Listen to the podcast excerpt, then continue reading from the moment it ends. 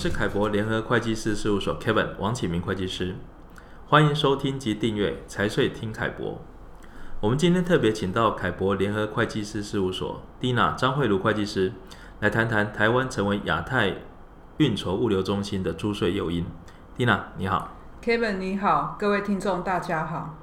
Dina 为了使台湾成为亚太运筹物流中心，听说财政部特别在二零一八年发布了新的解释函令。是的，此次解释令是针对外国营利事业物流营运活动，内容涵盖：第一，全面放宽所有产业别皆可适用简化课税方式；第二，大幅降低境内利润贡献度至百分之三；第三，免设置账户采简易方式计算申报，可节省作业成本。可以请你再详细说明一下相关的规定吗？好的，主要在台物流营运活动分为三种类型：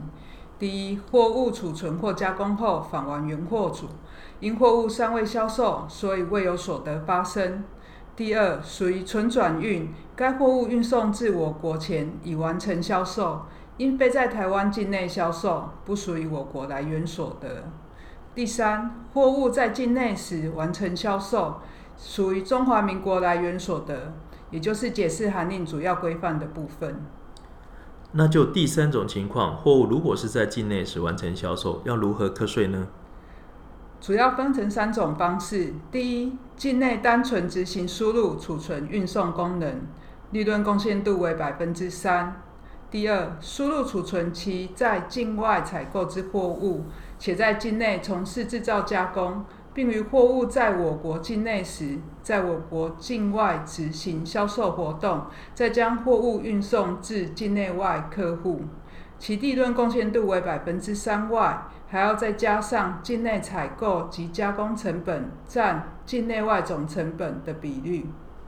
第三，输入储存其在境外自行生产之货物，且在境内从事制造加工。并于货物在境内时完成销售，再将货物运送至境内外客户，其利润贡献度为百分之三外，再加上境内采购、加工及销售相关成本占境内外总成本的比率。哦，所以外国营利事业在台从事物流营运活动，货物在台期间完成销售行为。若该公司只是单纯的货仓储运送，所得税率是依照百分之三的贡献度乘上百分之二十税率，以百分之零点六来计算。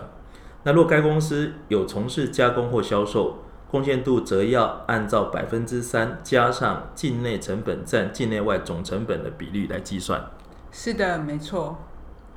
好的，谢谢 Dina 的说明。看来财政部为了提升外国货主利用我国港口或机场设施来提供物流或加工服务，让台湾成为亚太运筹物流中心，做了不少的努力哦。针对此议题，可参考凯博联合会计师事务所网站上面凯博观点相关文章。若有任何问题，也欢迎直接洽询凯博联合会计师事务所。